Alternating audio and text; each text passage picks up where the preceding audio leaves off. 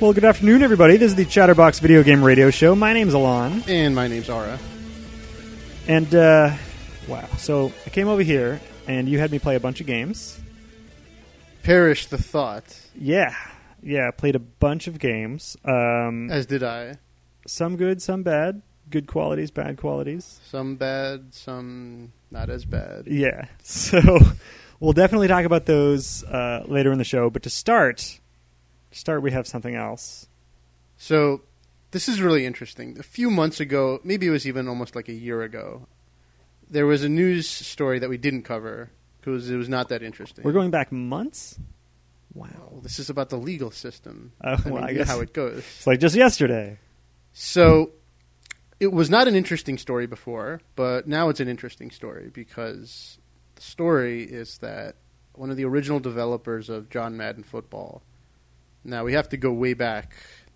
We're talking about the original, original. I don't even know what the first year was. Was it 80s or early it 90s? Was, it was well, the agreement that he signed was in 1986. That's developer or Madden? Developer. Okay. So that's when the original Madden started to be programmed. So that was a while ago. Yeah. I remember the first incarnation that I saw of it was uh, actually on the Genesis. So that was kind of like early 90s. Right? Gen- Genesis was the first one I played. yeah, me too. So here's the story. And the reason why we didn't cover it before is because this developer, he was a programmer uh, and designer actually. Um, his name is Robin Antonick. And he, well, he's litigating against EA because he was claiming that, um, yeah, you know, uh, all the money that they made for uh, since uh, Over the last 25 years. Yeah, it's it's it's about how long it's been, right? Um, well, they weren't paying him royalties that whole time that he was supposed to, and the reason why it was uninteresting before is because we just it just seemed frivolous, at least Yeah. on the face of it. Me being completely naive to the reality of what it is, on the face of it, you would guess or you would suppose that if there is a long running game series that has been going for 25 years or more, that at some point the pretty much any semblance or piece of the original would no longer be a part of that code base. Yeah. And if we don't know when that happened, but it, I think it's reasonable to surmise that it probably happened uh, sometime still a long time ago. I'm guessing with the generation change when it went from Genesis to, you know, PlayStation. It could be, it could be, right? But certainly, it's it seems kind of a stretch, you know, if we can be so speculative now. So I, I just looked at the story then, and I was like, yeah, this is never gonna, this is weird, this is never gonna go to trial. But guess what? Went to trial. If they've now decided that uh, the case is going to proceed to trial, and that's going to happen on June seventeenth. Is he making a claim that the code base is original or that he had an agreement that said he. Okay, so here is here is the claim exactly. He says that he signed an agreement in 1986 that required EA to pay him royalties, and this is the beautiful language on any derivative works related to the original version of EA Madden, including current annual releases. Wow. So yeah, that is vague enough to cover anything with Madden in the title. That is opinion. one powerful statement, emboldened by the powerful success of the Madden franchise. How much do you think the royalties would be? Like 1%, 10%? Well, Because no matter what it is, that cat is going to be just swimming in Scrooge McDuck amounts of money. yeah, I mean, if he if he gets anything, it's going to be insane. Um, because they're not. It's not the story I have didn't specify precisely how much he wants, but it's it's millions of unpaid unpaid royalties, and they're characterizing the franchise as being worth five billion That's, that's billion dollars. One percent would be fifty million dollars for this cat. Yeah. That You know, gross. So I mean, I don't know. I don't know if this is legit or not, but I mean, he's certainly in a unique position.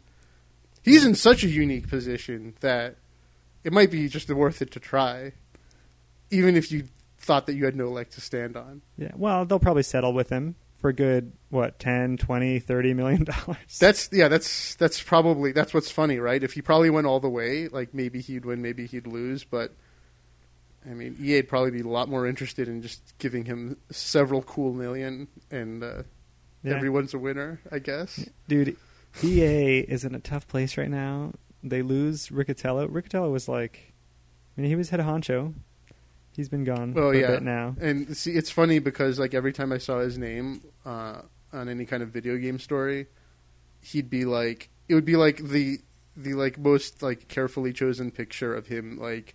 I don't know, like doing something funny with his face. You know how they do that with people like that you they want to frame as like looking like bad guys. yeah Yeah, so he's like puffing up his like you know his his uh, cheeks, like and about to like big, let out a big sigh, or just got this really like downtrodden like look on his face, or like every picture of him, and you're just like you just you just like you can just feel the weight of the world on him, and it's just all very negative appearing.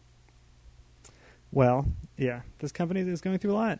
Yeah, but More you know what company is um, going through a lot more, and by a lot more I mean a lot more profits for the CEO. oh. It's funny so you want to talk about this and i actually find this to be totally uninteresting. I don't i don't know where the difference is It's going to be interesting for one minute because the question that's interesting is I'm going to ask you, Alon, the CEO of Activision, Bobby Kotick. How much more do you think he made this year compared to last year? you know i read these stories already so So do you know you know the number? Well, the thing is that the story mixed up numbers a lot, and then it's do you take in is it base salary? We're talking about bonus, Well, good question. but So maybe maybe we want to ask uh, the third party here, who's silent. No, I No? don't. Okay. I, I mean, it would just be picking numbers out of a hat at this point. Yeah, but that's fun too. Yeah. Okay, so but it, he made last year something like eight point six two million or so- something. yeah, so around somewhere around the neighborhood of eight million, and at least the story I read. But that's in um, a bunch of stocks and stuff, and so that that number is super volatile. Yeah, it's I doubt it's his base salary. Now his base is somewhere around uh, what five hundred thousand or two million or something. Um, as funny as it is to say, that sounds about normal for CEOs of video game You know what's- corporations. What's more interesting is very recently, prior to reading the article about Bobby Kotick making tons of money as the CEO, Yeah. I was reading about how Zuckerberg is just another in the long line of tech CEOs earning only a dollar a year. But is he really? But he's not really earning a dollar a year. No, their salary is a dollar. Salary is a dollar, and then and they're they get all compensated simply in stock. Yeah. Which means, obviously, that they have a reason to make the company continue growing, right? That's their incentive. They're incentivized to make the company continue to do better. Well, in this case, as the others, I'm sure that his options uh, completely dwarf whatever salary may or may not be present. Either So- way, you know, if I was making $2 million a year with no bonus, no stocks, I'd be pretty happy. Well, of course. Pretty happy. So I'm just going to say the stat that I have, um, since I know you won't be shocked. Maybe other people will be shocked. Uh, yeah, in two, 2012, he made uh, around almost 65 million dollars, Um, which is a factor of eight. well, so here's the thing. I read the same article, but what happened is they updated that article and said, actually, that was how much he was given, but it's vested over a course of five years. Oh, okay. So that totally doesn't count. You're right. Yeah, so when you divide it over the five years, then he only made like eight million something in 2012. Not all of the 65 million that he was given, requiring vesting. And all that. Okay, so this is funny. Actually, you know what? I want to use this opportunity to uh, complain about something. Okay. This is the kind of thing we were talking about. We were talking about something related to this last time, where we were relating a story, a news story that we kind of got wrong because we didn't read all the news stories. Yeah, about Right. Orth. And this is the same kind of thing here, right? And there's something that's been really pissing me off about news stories as of late, especially in the video game world. Okay, I thought you were going to say pissing pissing you off about how we handle st- stuff. Well, I mean, we can always do more research, of course. we could if it was worth it. and um, and that actually, I think there's a lot more weight to what you said than uh, even at first appearances. Because here's here's the thing: there's there's been so many cases where I'll read one story that has taken quotes from an interview, right? And if you just if you don't go any farther, if you just read the headline and sometimes if you just read the headline, you get one impression, okay? And then when you read the rest of the story, you get a completely different impression about what the reality of whatever story is they're reporting on. Okay, so that I think is a little fucked up. Then, if you research other stories that are about uh, that same thing, many many times it's I mean it's gotten to the point where it's just uncommon now. You'll find that the the ones that a lot of the blogs report are taken from whatever other source, and they're they're I mean they're sensationalized. They're misinterpreted because They're the people them- misinterpreted, and they're they're just like they're just it just it, it has become something that is not what the reality of the story was, and so they're no longer actually trying to report on reality, but they're they're actually trying so hard to excite you and to get you to click that um, it's just it's nothing more like it's just completely lost its meaning. It's nothing more than a tool for them to gather clicks, and they don't give a shit about telling you the story as best as they can deliver it according to reality. So you're suggesting that blogs are more like tabloids than news chronicles? Yeah. Yes. Well, But I don't want to characterize it as plainly as like okay, like the news corporation does it right and then the blogs fuck it up. Um, well, News Corp does their own amount of sensationalizing. yeah, that's the thing. Like I think that ways and it's just it's just completely retarded. Yeah. I mean, what are we doing here? Like what are we doing? I mean, this is like this is like Chinese some kind of like retarded Chinese gold farming for clicks. I mean, that's what it amounts to. Yeah. Well, you know, I got to say, so we're like in the, the specific case of the 65 million thing, he could be given more stock next year that's also vested over five years, in which case he's still getting 65, the value of 65 million. Just, But context is king. it is very important, yes. We'll be right back.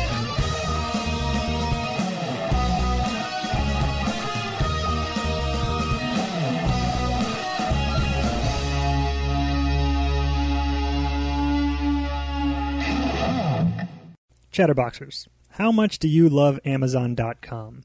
Since you're like me, the answer is a lot.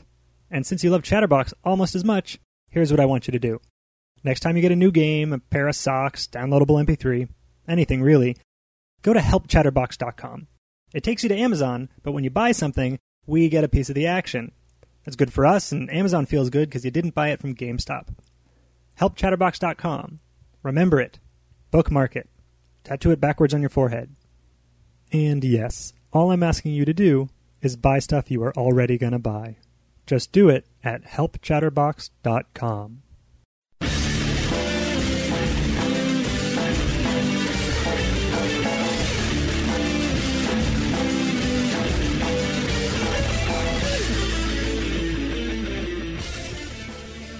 All right, we're back. It's Chatterbox Video Game Radio, and now we're going to talk about games. Can you believe that? Uh, before that, though, of course, there's other filler. Uh, our website is still not updated, but our Facebook page exists, and that's uh, slash Chatterbox Video Game Radio. And also, don't forget that we are sponsored by the University of Advancing Technology, whose website is uat.edu. So please give them give them a look.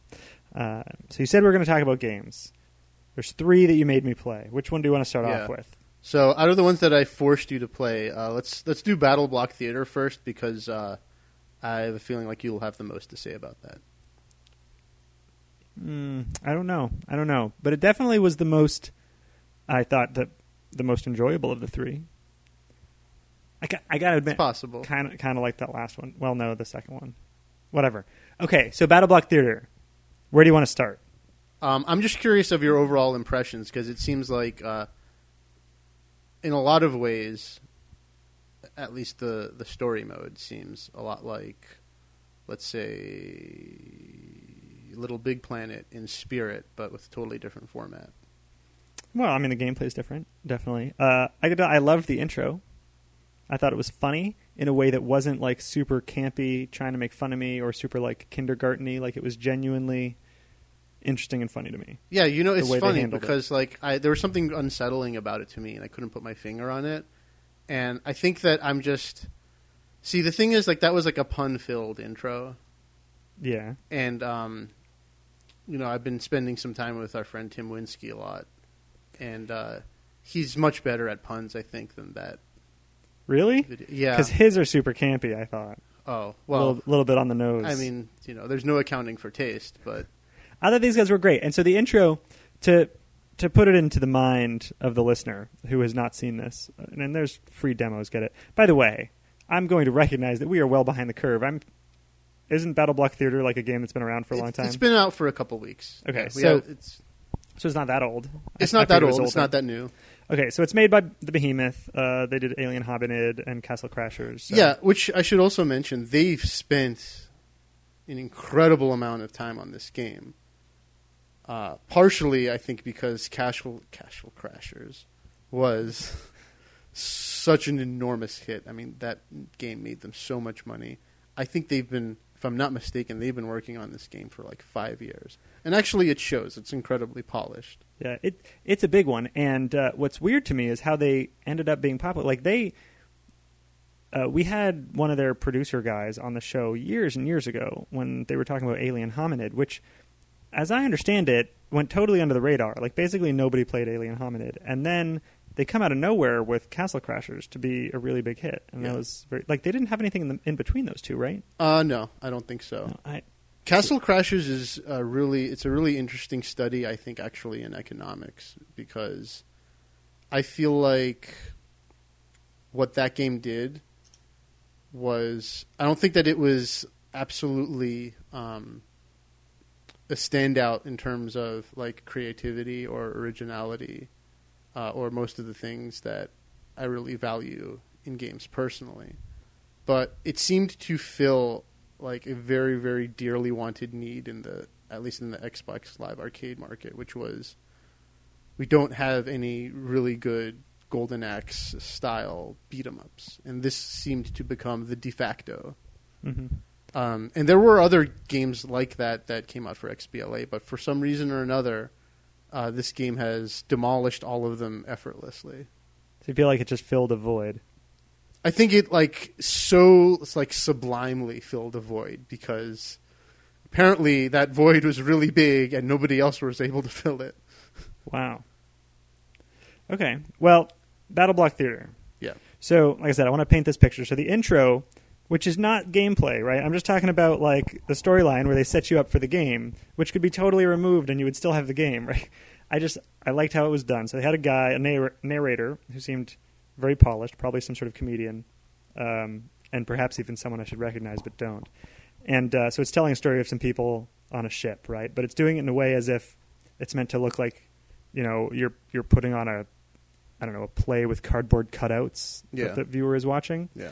and it just the way that it was animated it was so much like someone was actually holding these cardboard cutouts and move like shaking them around and oh my god the storm comes and the ship is violently hit by it really looked like there was a human being holding up the pieces and making them all move Yeah, you know what? After you say it like that, they were actually pretty good at that. Yeah, and for I'm guessing they used motion capture and actually had people holding sticks and stuff to to get the animation right. I think Um, that would probably be the best way to do that, unless you have some magical animator. Yeah, it just it was super polished, and the just the voice, the voice guy, he did it really well, and the story was funny, and it seemed very natural. And I don't even remember what the story is, but there was a boat, the friend ship filled with friends, and uh, it was it was just really well done. So that was the, my first tip that like, hey, yeah, this is definitely a polished game.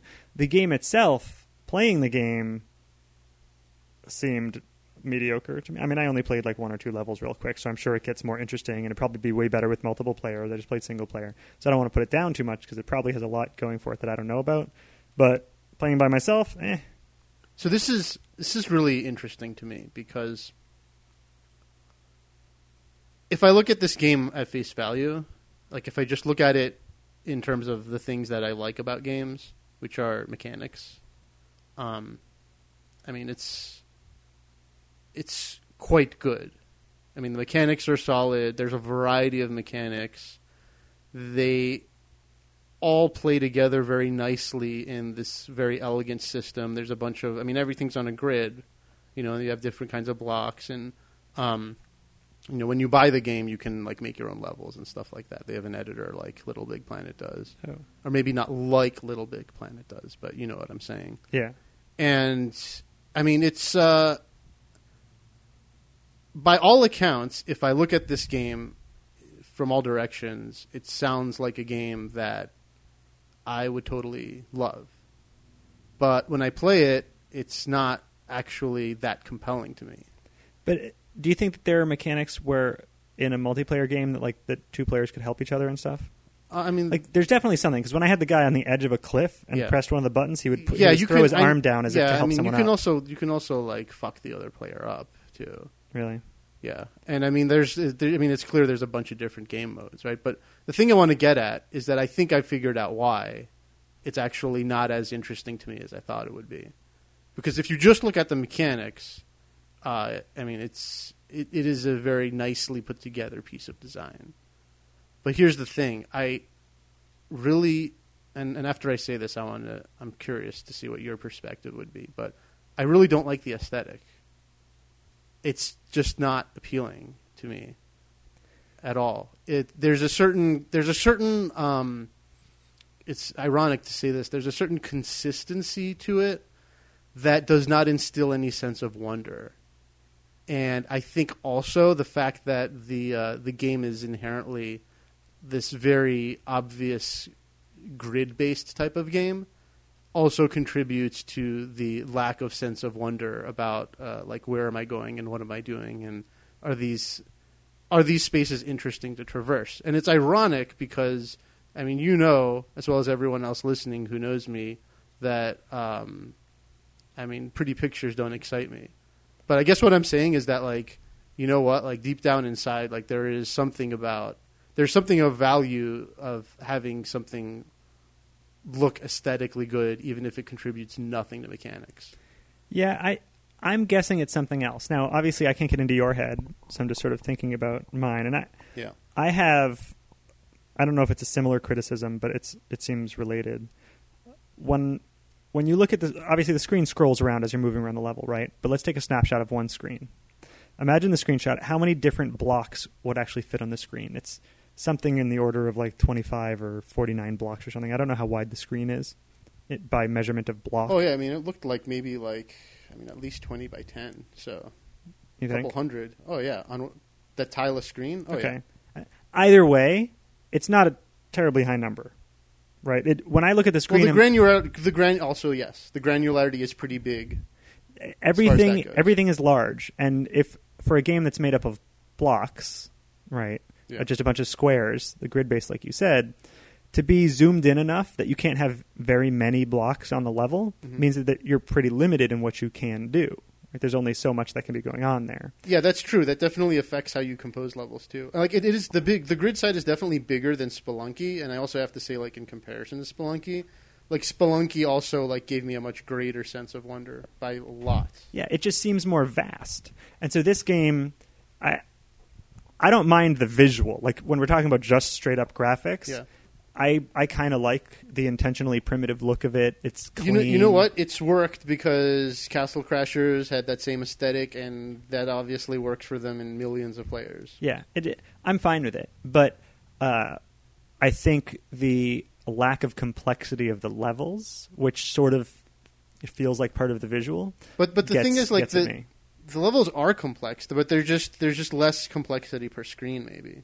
You know what I mean? Well, it's like when you so let's say you could zoom out in the game, right? Some Yeah. magic zoom out feature so you could see everything that's going on. Yeah. You where a game lets you see lots of stuff, you can you can see like there's something you want to get to over here in the corner, but it looks like it's a place you can't actually reach, right? Right. Okay, so the question is how do I get there? Oh, well, I'm just going to walk close and see what happens and know that I can't get there. So I have to find some other way to do it, right? So it adds this this wonder that you're talking about, right? But if you're so zoomed in that all you can see is the immediate screen, so it's every every part of the level that you traverse, it's like, okay, how do I get from A to B? It's Yeah. very clear. There's not much that could happen. There's not a bunch of different ways that you could accomplish it. A to B, okay, n- now the screen scrolls a bit, and now I have to get from here to there, and it's just a sequence of these these short accomplishments. And I think when you have more going on visually, like at a single time, it allows you to, to do what you're talking about is add add this mystery or wonder, giving you more to see. Well, I don't think it's an issue of quantity, but there's also something else really curious about it that I want to talk about. All right, well, we'll get right back to that.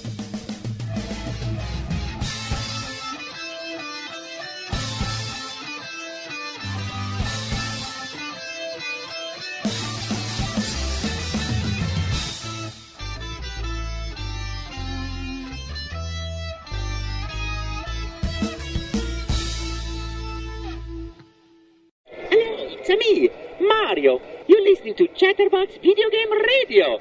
It's a number one. Woohoo!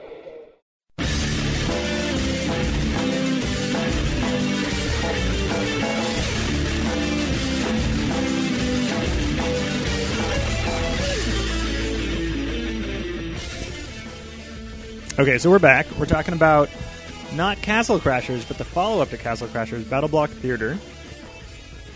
And I'm talking about how there's not much going on in the levels, so it actually seems a little bit boring. But it, I think maybe I stopped you too early then because, why?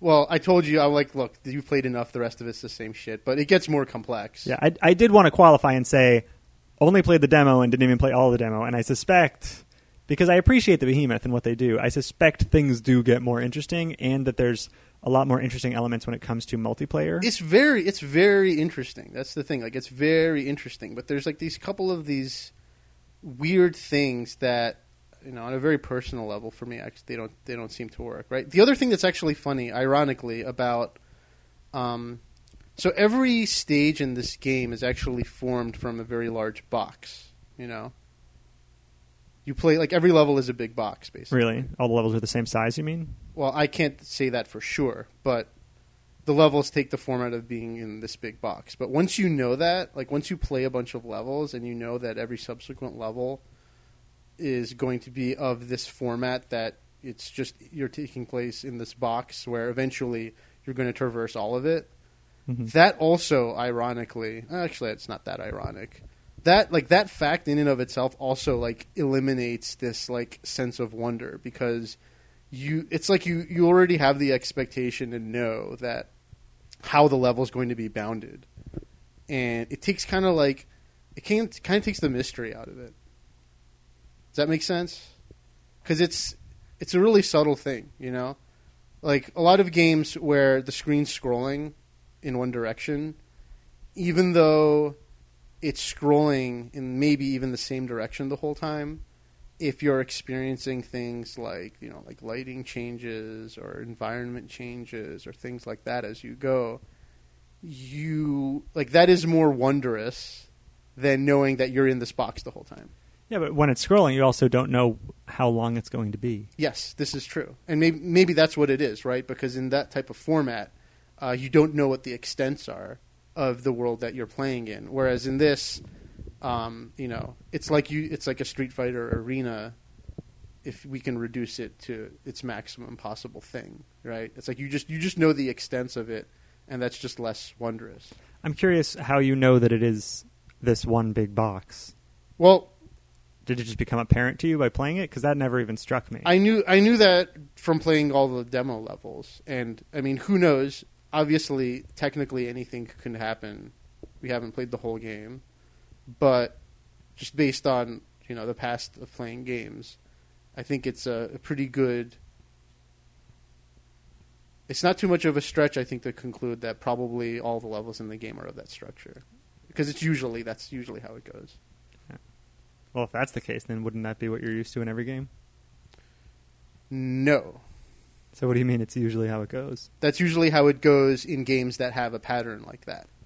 Okay. usually the pattern of how stages are bounded becomes if there is one uh, becomes pretty evident early on Okay. So I, I'm thinking of something else related to our experience playing this now that I want to touch on, and that is the fact that I'm guessing this is also going to be popular, but we can also uh, relay this to um, to Castle Crashers, right? Because, like you said, it's Golden Axe, basically. I mean, it's it's a hack and slash.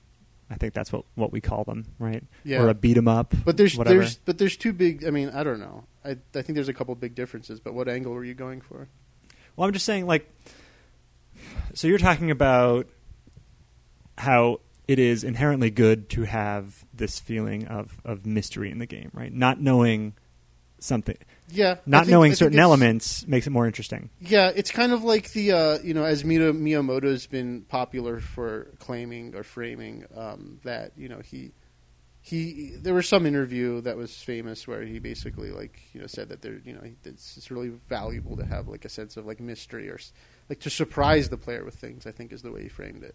Yeah. You know. So I, I wonder if games like Castle Crashers, which also heads up, never played that game, not even once. No idea. I mean, Okay, I've- so I've seen it basically played. it's it's like Golden Axe. You have like the red player, the green player, the blue and Yeah. orange or something. And there's uh, and there's Maybe I like did a, play it once. And there's like a world map system, so you have a bunch of stages across a world map, and Yeah, and it's you're more just- or less the structure. You're all knights and you go around and you hack stuff and Right. whatever. Um, so there's a couple things, right? We say that games are video games are most like it's a kid thing. Kids play games. It seems to be what's what people think. Although I guess study demographics tells us that that's not really the case. Um, but we look at a game like that, or perhaps like Battle Block Theater, or other games that you and I might deem as simple, um, or just you know not interesting. And I wonder if they're more, more popular with children simply because it's the first time the kids are being exposed to this. So this idea of wonder still exists just because they haven't seen it before. Like I've I- always I, said, think that's like totally true. Well, yeah. It, the only reason why I'm not wondrous about it anymore is because I've seen this structure so many times that my brain is like, "Yep, seen that. It's going to be exactly like this." Now, maybe I'm only right ninety percent of the time about it, but when you see certain structures like that over and over, like it's, I mean, it's pretty frequent. You're, you're pretty confident that it's going to be that way. So I, I had an experience this weekend. I went. Um, I went to. I, I visited my family in in California, and my family includes two nephews. One of whom is not quite ten years old yet, and I introduced him to Braid, which ideally I think would be for someone a little bit older than ten, but uh, but he started playing it, and they're actually what's weird is there were two girls that were younger than him um, in the room watching as well. Like some someone else's kids were there. How young? Um, one of them was like actually one might have been older because one was eight, Okay. Um, and she you know loved video games and stuff. But she was a weird one, constantly like yelling, "Oh, do that, do that, do this." The, re- the reason why I'm asking, just if I can interject real quick, is that I, I found that there's something kind of magical that happens around the age of seven years, where if you if you try to if you watch kids play under that age, uh, they're not very goal oriented, and they actually don't really understand. It's very hard for them to grasp like uh, there's a goal in this interface, and I am supposed to accomplish it. They just fuck around. yeah, they just want to see buttons do stuff. Yeah. When they're Uh, younger. Once once you get to around seven years, like that's when you really start like being able to like engage in goal based play. But anyway, Yeah. keep going. So anyway, Braid is relatively complex, and the the puzzle solving is, Oh, is yeah. tough, and it's Totally. it's certainly like it's tough for adults to realize what's going on in the game, and it's weird because you can observe things, you can see what's happening, but it's still very hard to express in words what it means. So there's like part of this game. You, there's a lot of time manipulation without getting into too many details. There's one part where like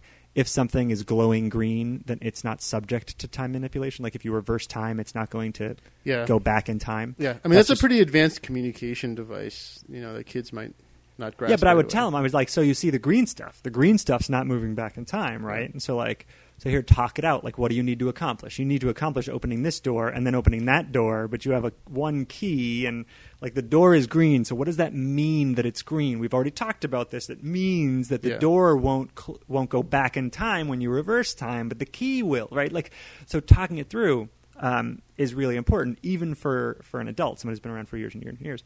But um, I think the reason I started talking about this is that it was.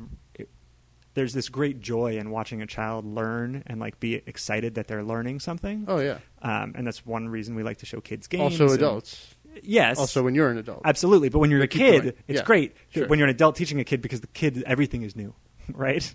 This is So true. you can show him anything. Oh my god, it's amazing, Yeah. right? But I could show him Golden Axe or Castle Crashers or whatever. Like, okay, it's interesting to him, and in his head he gets it. But I would just be staring at it, being like, "This is boring," and I don't. Yeah. I'm not quite grasping what's interesting about it. Right. But with Braid, I'm like, "Hey, check it out. Okay, this is really cool. You're gonna love this." And now the new world, there's something totally different that happens. It's awesome. Yeah. Check this out. Well, well, Braid is clearly mechanically deeper and more interesting. yeah, it it was good. So, I guess I was thinking this was uh, deeper than I originally thought. But I've talked many times about how, as an adult, I find things less interesting now because I've gone through them a million times. Yeah, So to just say the inverse that well, kids find things more interesting than we do because they haven't seen them before is just saying the same thing. So I don't need to go down that topic for Yeah. for any longer. Okay, so Okay, there's one other aspect I want to cover. all right. This is this is really it just dawned on me also. There's a certain dynamic that this game has cuz how many checkpoints did you count like during one level? Um, isn't there one per green gem? Maybe. So there was a bunch. There was at least Like seven or eight.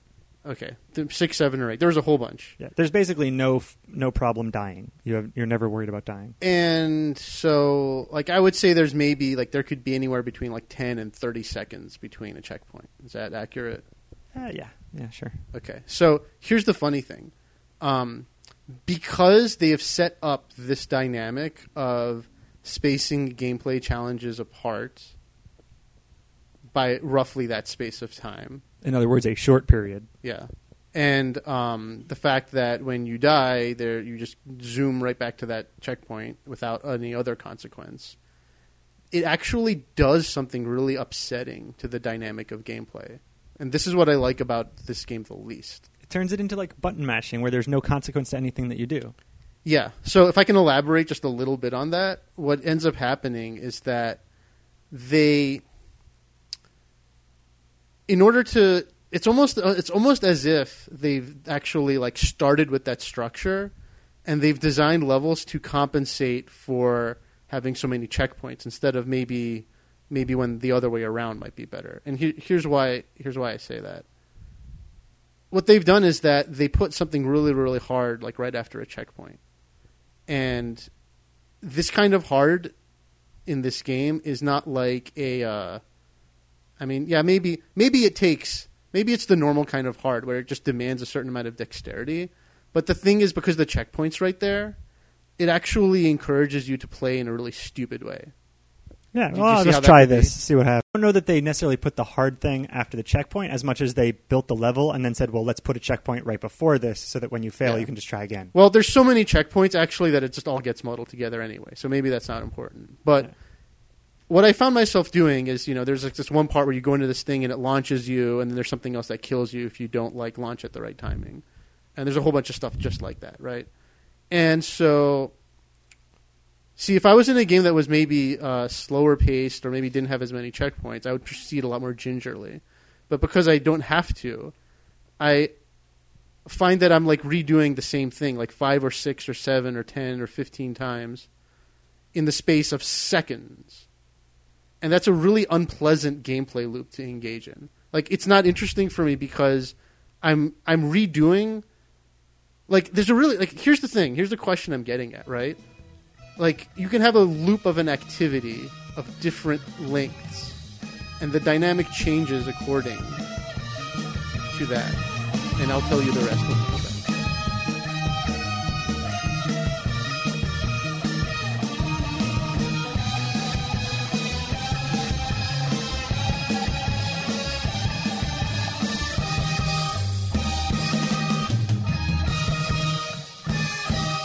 else are you going to find a Master of Science program in technology that creates thinkers who understand how business works and how to apply the technology? Where else are you going to discover a graduate degree in technology that is customized to meet your objectives? Where else in the Valley, on campus or online, can you study at the only private university that gives you the opportunity to focus in specialized areas like network security, artificial life programming, and game studies, as well as technology management? Where else? Where else but the University of Advancing Technology? UAT's graduate technology program is accelerated. It combines business with technology. It offers the flexibility to adapt quickly to changes that come in high tech fields. Feed your brain, lead, manage. You won't find this innovative environment anywhere else. UAT, the select private university where you'll be fully immersed in technology. The experience is unrivaled. Click uat.edu. That's uat.edu.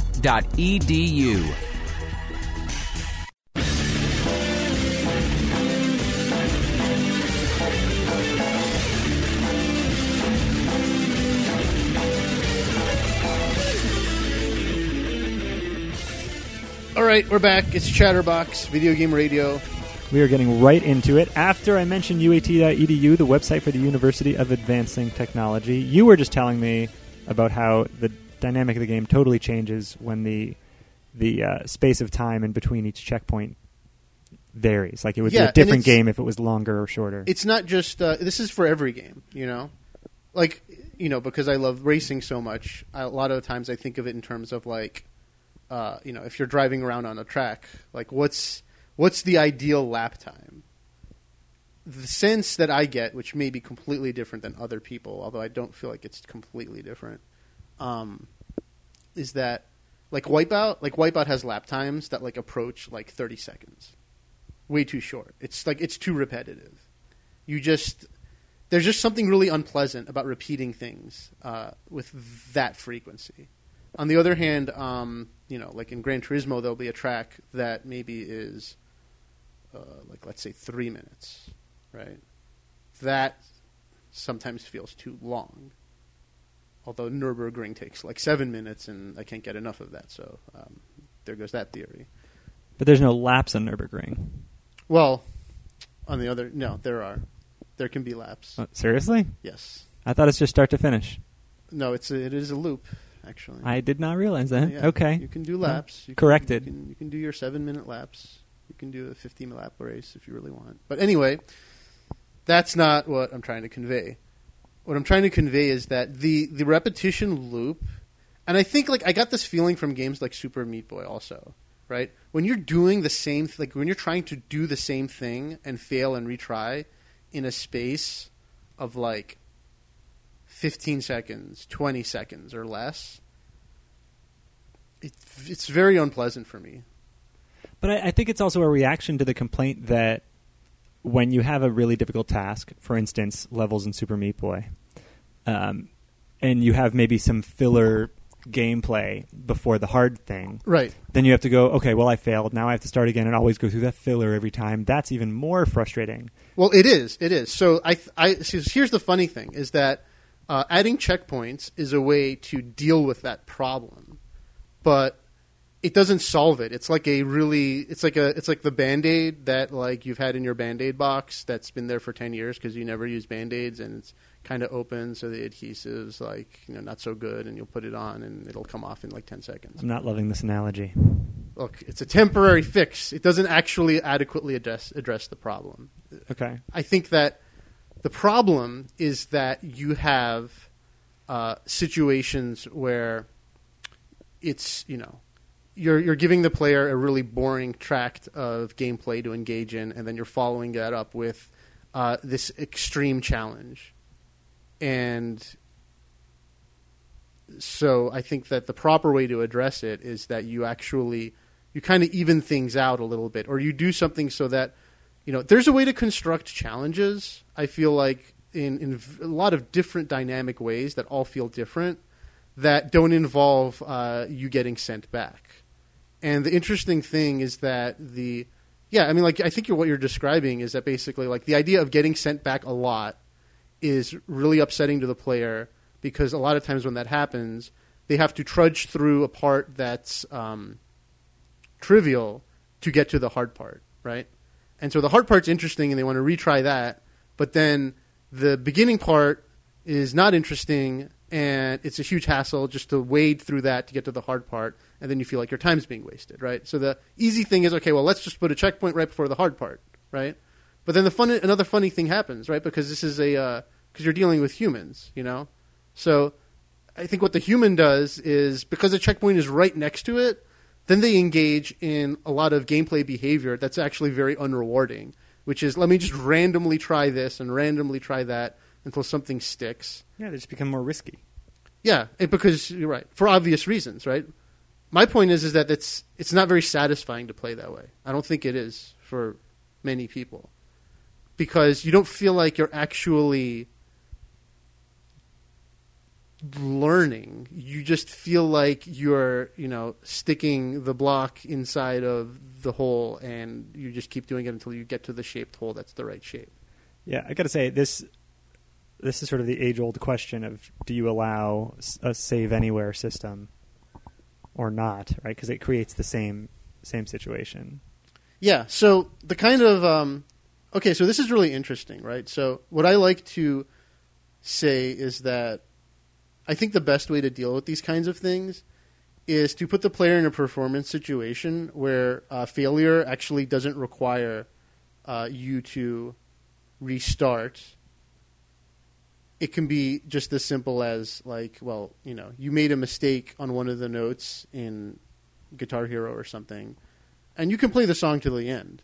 And your what happens is that according to your mistakes, that's what your score is, right? And so you can like you can engage into see here's the thing, right? With that kind of repetition, it really like disrupts your flow. And if you are allowed to engage in like a smooth long enough session that's uninterrupted, that gives you the ability to like get into this flow state that if it's so staccato, I feel like you never really get a chance to achieve. Yeah, I mean, I'll I'll buy that. Yeah. So that's my take on that. At the same time, I think about things that are super hard, and I wonder, like, should they just not make them super hard, or otherwise, I'd have to go Yeah. through a really long level. I, Well, it's the kind of hardness where, like, this one particular example in this game that I ran into. Um, there's, I mean, see, here's the funny thing too, right? Like, everybody talks about hardness, and I've complained about this before, so I won't dwell on it. But uh, hardness isn't just a matter of quantity; it's a matter of quality too. And this kind of like adding checkpoints to make things easier, kind of like doesn't respect that reality. well, it, it then turns it into something easy. Yeah, but the other thing too is that what it does is that it enables you to make something. See, the kind of hardness that's really bad uh, is is in the kind of hardness in this game that I've experienced is that um, you know, like I, I touch something that shoots me across the screen, right on the other side of the screen that I can't see at the before I launch myself is some guy who's like lobbing things, right?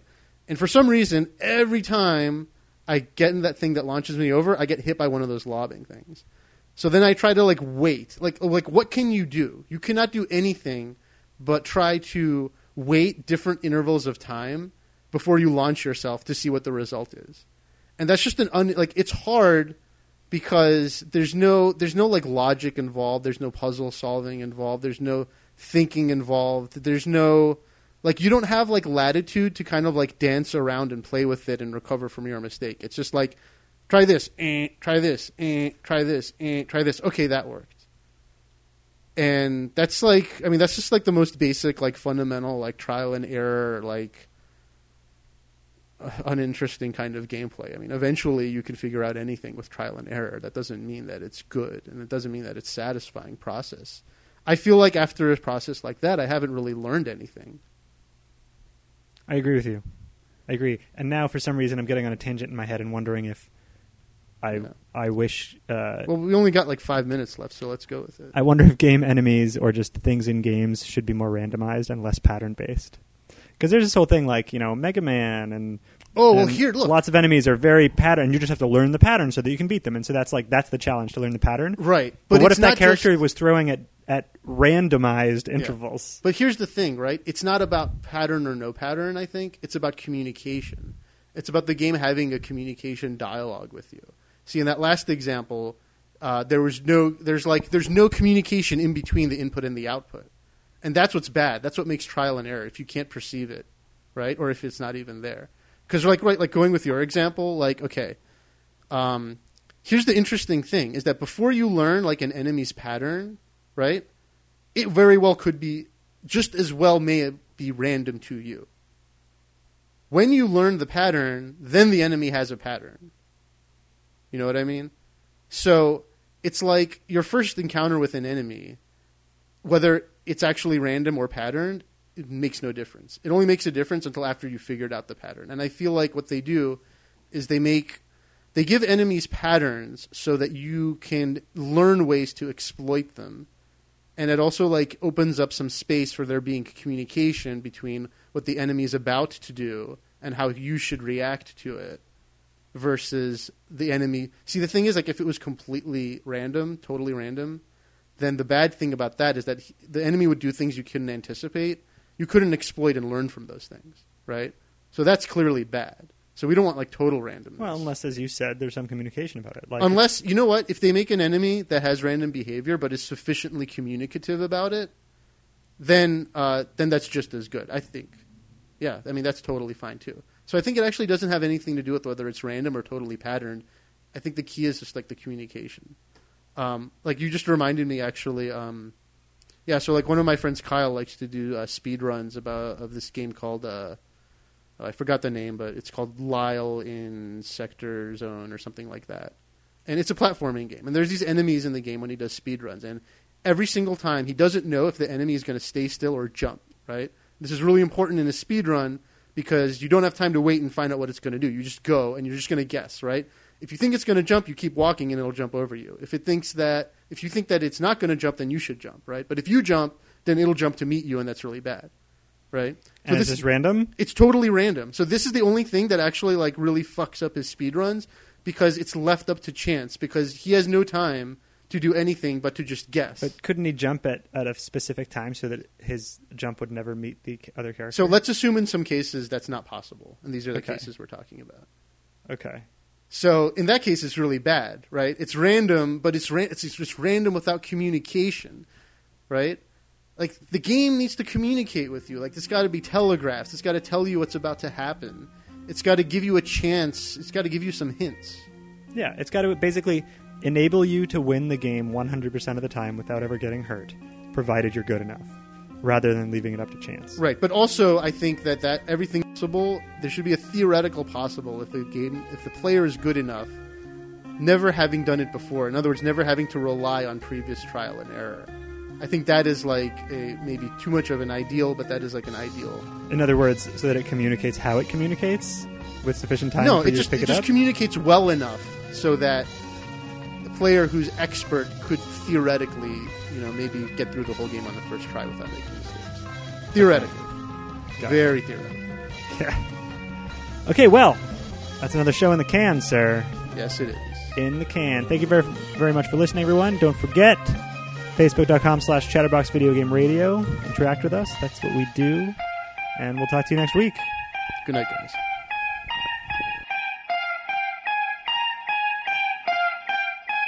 You've been listening to Chatterbox Video Game Radio. Tune in next week for more tips and info and the latest and greatest in video gaming. And remember, all your base are belong to us.